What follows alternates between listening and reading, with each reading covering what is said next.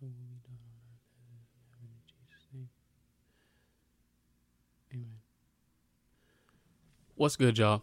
So I got inspired, and um, I'm going to start a new series. Uh, this is going to be like a series of shorts. Um, so the videos may only be like 10, 20 uh, minutes long. Um, these are going to also go on Instagram. So if you happen to be seeing this, uh, you're probably going to see either the full video of this. Um, I'm just trying something new. Um, this is going to be, I'll call it um, Inspired Me. And so what it's going to be is the name of someone and they inspired me. Uh, I see it being from people of all different walks of life.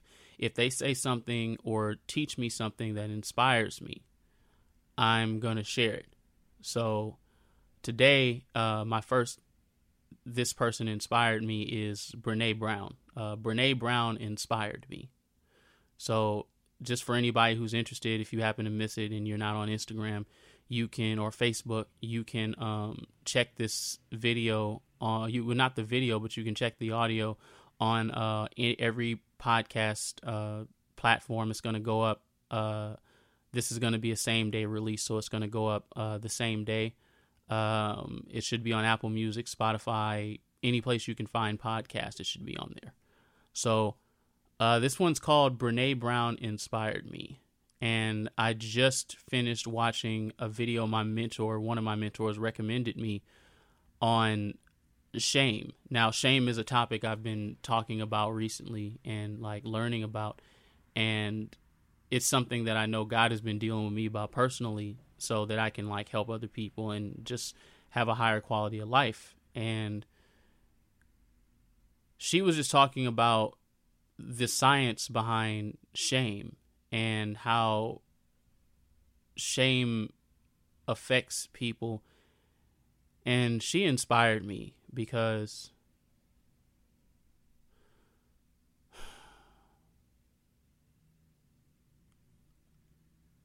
shame has been one of the biggest yokes, as you'd say.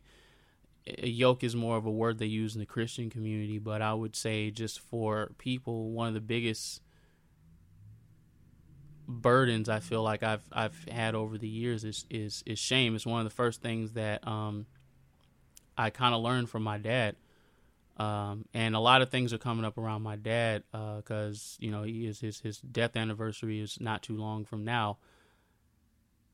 Um, I believe God's letting that happen because it's a good time to really sit with this stuff. So, first thing my dad taught me was the thing that Brene Brown talked about, what she said, um, shame with men is only really one rule that man can never be perceived as weak.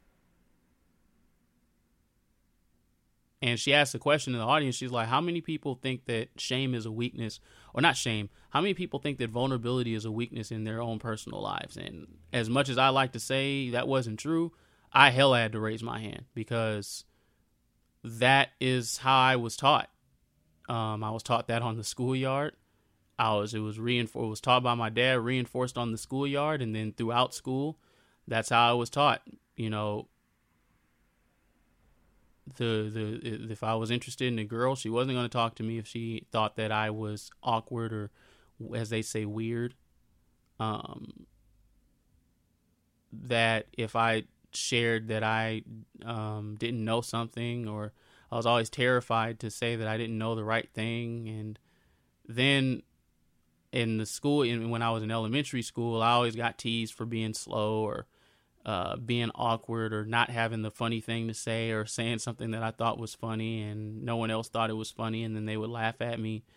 And then my dad would always say, you know, boy, you always wear your heart on your sleeve because I always and I miss that part of me, the part of me that that you know, I, I would I would cry really easily, and my dad would always be like, "Boy, you know, you you you wear your heart on your sleeve." And my dad was very concerned about me being able to survive in the world.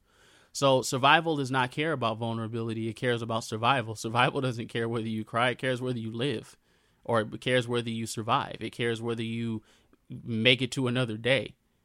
And he did the best that he could to teach me how to either hide, conceal or eliminate what he considered to be weakness. he always said, you know, stand up straight, look people in the face. And I was like, I don't always want to look people in the face. I feel terrified. You know, I see, you know, a, a, a beautiful woman or something like that. I want to look her in the face. I'm like, I feel terrified of her. Like, what if I start stuttering? Like, what if I start feeling awkward and ashamed? And you know, what's funny. What if that's the very thing that that woman or a person would like? Like, eh, you know, everybody doesn't want a smooth talker. And I'm not just talking about emotional relationships or just relationships with the opposite sex. It could just be your friends. Like everybody doesn't want somebody around that has all of the answers.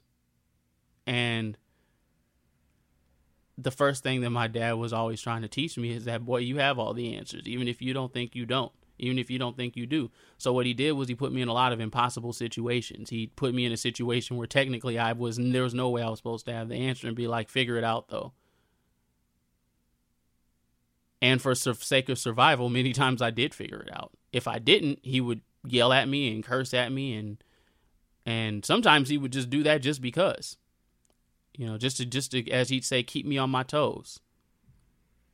And then I also heard from Brene Brown where she said um, the man, she said there was a man that went to sign to get that her daughters were signing some books, and he asked her, he said, "What, uh, what um, do you sign? Like what, like what was it?" She, she said, he said, "Do you?" He said, "Do you study men?" And she said, "Well, no. I don't study men." And he said, "Well, that's convenient." And she said, "Why would you say that?" And he said, because those those three girls that you signed the books for just now, they would rather me die upon the top of my white horse than ever see me fall off of it. And she said he said that after she she started doing stories and, and reading and talking about men, she realized that men are held oftentimes to a standard that that that sometimes the women are just as hard on the men as uh, if not more so than the other men are. And there I've known shame intimately.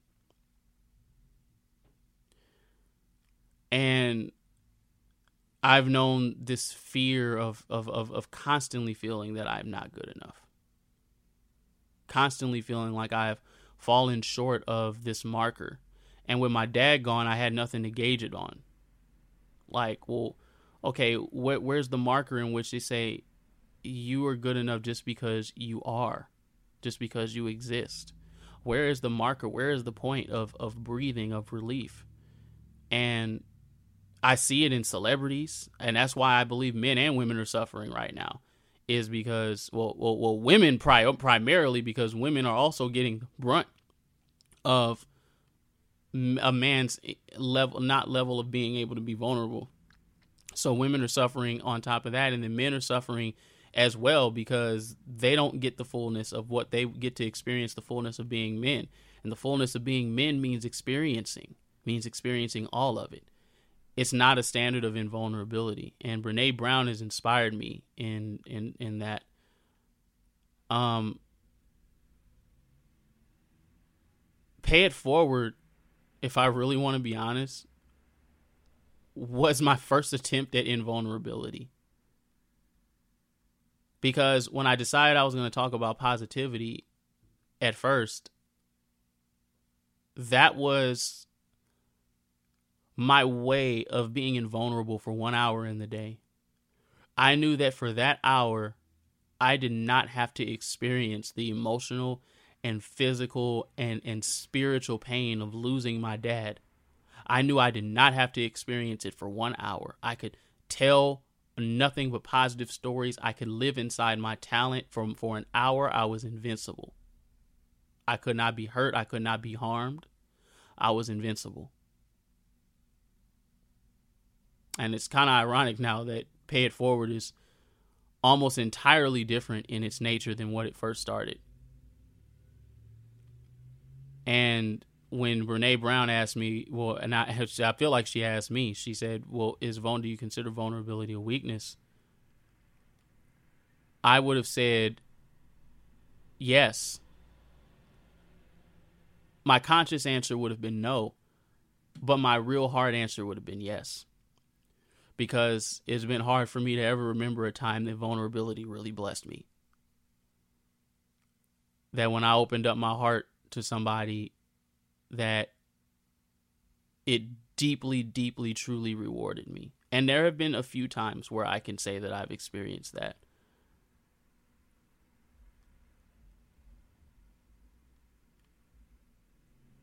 and that's ironic that that's the nature of of shame is that shame is not just our our hindrance in creating at least my hindrance in creating but a protection against the consequences of being vulnerable the emotional risk there's no emotional risk if you never take one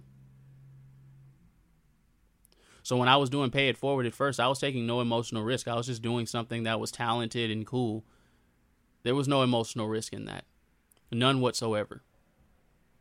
And I still respect what I created then, what was created then, but now what's being created is more important.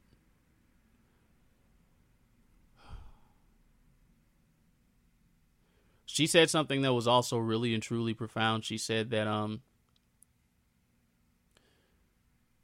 that when the businesses tried to hire her, they said don't mention shame or vulnerability. They said instead mention innovation and creativity and change.